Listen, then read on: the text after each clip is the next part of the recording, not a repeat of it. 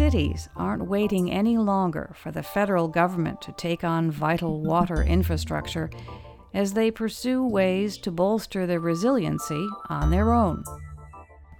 The cost of managing water and the management of cost are challenging both utilities and communities, and Circle of Blue's senior reporter Brett Walton has been tracking the trends. He talks about his latest annual report on water pricing, including how cities are tackling the challenges and the emerging social dimension of rising water costs, all on this edition of Speaking of Water. This is Eileen Ray McCann for Circle of Blue, your host for Speaking of Water, which today discusses our latest annual survey of water prices in 30 major U.S. cities. With me is the author of that story, Circle of Blue's senior reporter, Brett Walton. Welcome, Brett. Hello, Eileen. Good to be here. Brett, you've been following drinking water prices for nine years now through the experience of these 30 cities. Could you tell me a little bit about why you chose these cities and what they tell us?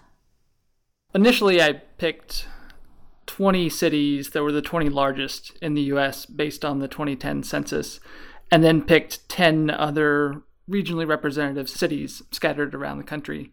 Some of those largest cities are no longer the largest, but the 30 in the survey have remained the same since I first did in 2010. Every year I track the, the change in water prices for these cities. And what we're finding uh, with this is that water prices and water rates are going up uh, every year. But for this year, it continues a declining rate of increase. Uh, so prices went up about in the 3% range uh, on average for these 30 cities. You know, each city is different, but the, the aggregate uh, would be about a 3% increase. And that's the lowest uh, since I've been doing this survey since 2010. Uh, and we can get into some of the reasons for that later, but uh, one of the big takeaways from this is that the, the rate of increase is slowing. Prices are still going up, but going up slower than they were. It seems pretty clear that calculating water prices is a very complicated proposition. Cities structure their water rates differently. Uh, some cities have gone to an increasing block rate where each gallon of water you use gets more expensive, kind of like the federal tax rate. Uh, your low, your first initial gallons are relatively inexpensive for essential use, and then as you get into more extraneous uses or uh, ornamental uses like lawns, then the, the price per gallon goes up. Uh, and that's done a good job in getting people to use less water. Um, one of the trends that uh, we're seeing not only this year but in recent years is that um, on average cities are putting more of their uh, rate increases at the lower levels. Now that could be just because they're raising the uh, fixed charge. Now we're getting into the weeds here on water bills, but usually there's a fixed charge that you pay every month, regardless of how much water is used, and then a, a volume charge uh, that fluctuates depending on how much water comes out of your tap.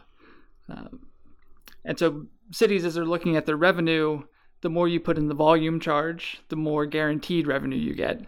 And so some have looked at kind of the instability in revenue because of drought and conservation and want to put more of their increase into that fixed charge. And that has the effect of increasing, uh, in a percentage terms, increasing the amount that you pay at lower levels someone who uses 50 gallons is still going to have a lower water bill than someone who uses 100 gallons. It's just that, relatively speaking, things went up quicker at the lower level.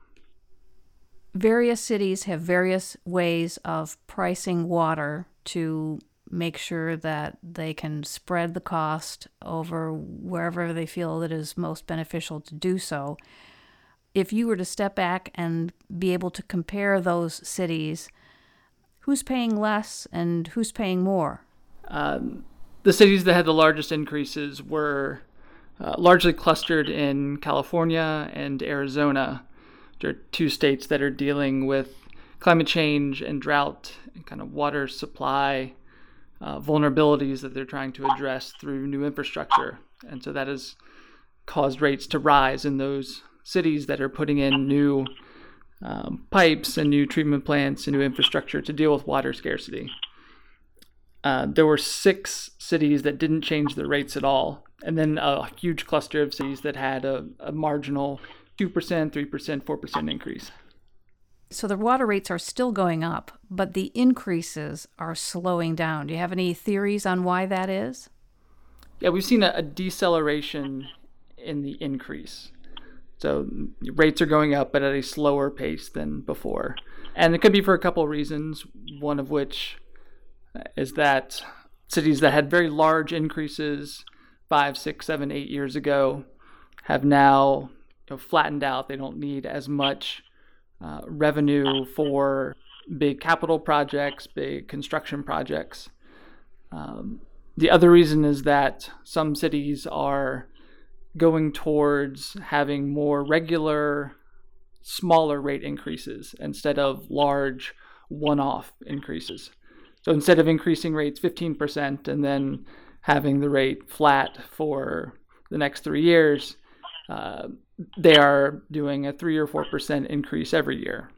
I mean, Houston and Chicago are two cities that have kind of pegged their rate increases to local inflation rates so that there's a slow and steady upward increase to the water rate. And you also mentioned there's been talk on the federal level about massive infrastructure investment, but it seems like cities aren't waiting around for anything new. They are instead using existing mechanisms like loan funds or grants to address their problems on their own. And they're making some hefty investments, and as you said, they're raising rates, sometimes prodigiously over time, to pay for those things. That's got to be a hard sell. So, what's convincing cities that the pain is worth it? You're right that Congresses and the White House have discussed this big federal infrastructure investment. Numbers in the trillions of dollars get thrown out there for not just water, but for roads and telecommunications, energy grids, the whole gamut of U.S. infrastructure.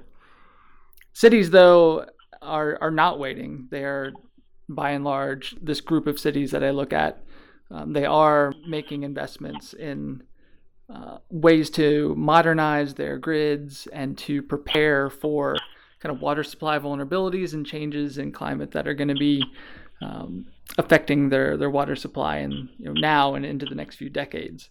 Uh, those are expensive propositions.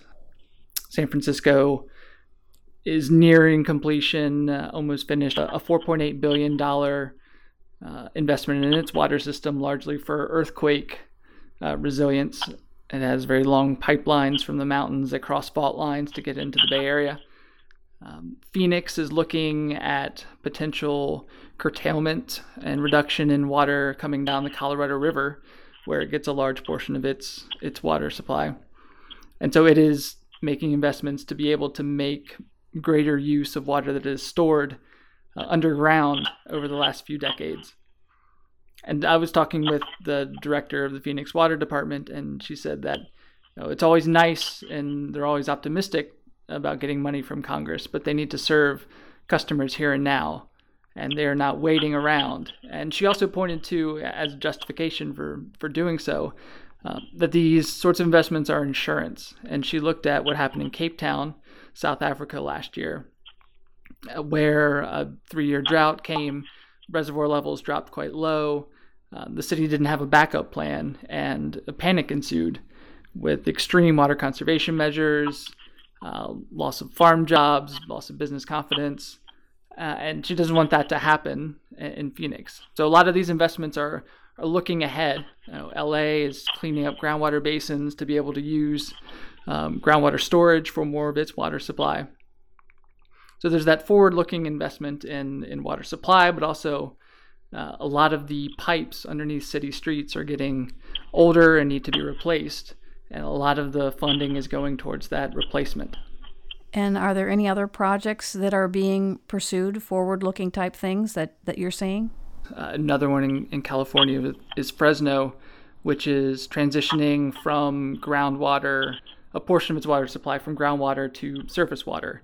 Um, because of declining groundwater levels. So they are putting in a new treatment plant. Uh, and all told, that's about a $420 million project and that project is being uh, financed through um, what's called the State Revolving Loan Fund. And that's something that Congress set up in the 1990s to help finance water infrastructure at a local level. It's an enormously popular program. Every, every time any president in the budget proposal aims to reduce the amount of funding of this program, Congress tends to bump it back up. Uh, and a lot of cities have made use of those loan funds, those low interest loan funds, that are one of the big federal ways of financing infrastructure. I believe you mentioned in your article some other creative sources of revenue that cities are looking at for, for investing in water infrastructure. Could you mention some of those? Some cities that have had large rate increases are looking elsewhere, one of which that I point out in the story is Atlanta, which for 15 years has had a voter approved sales tax, a 1% sales tax, that money, revenue from that tax goes towards water and sewer projects and that has helped prevent Atlanta from having to raise its rate since 2012. Now, of course, people uh, in the city pay the, the tax, and lower income households also pay the tax. But in this way, Atlanta is getting money from visitors and commuters and people who don't live in the city but put a strain on the city's water system by being there, working there, visiting there. The long term trend seems to be more competition for less water. In the free market, that promises to make water prices continue to rise. So, what happens when people can't afford it anymore? Water prices in the municipal system uh, rarely reflect a market price. There are some cities in Southern California that uh, the price of their water fluctuates depending on where their supplies come from. Uh, but generally, what you're paying for water is you're not paying for the water itself. You're paying for the infrastructure to deliver it to your tap, to clean it, uh, and to take it away from your house. So you're not paying for the water per se. Uh, so the rising increase, the rising cost of water is linked intimately with the infrastructure to treat it and deliver it uh, and take it away from the house. And so those increases um, slowing in recent years for sure for these 30 cities. Uh, we've got a, a, dashboard on the website that shows the annual price increase, and that has, has gone down. Uh, but overall, water rates will continue to go up as more of this infrastructure needs to be replaced. We're talking about infrastructure and water affordability, and you mentioned a statement from the mayor of Chicago, Lori Lightfoot, saying she would prohibit the water department from shutting off water service to households late paying their bills. Do you have any statements such as this that you could share with us about mayors of cities and where they stand on the whole question of how do people cope when people can't afford water?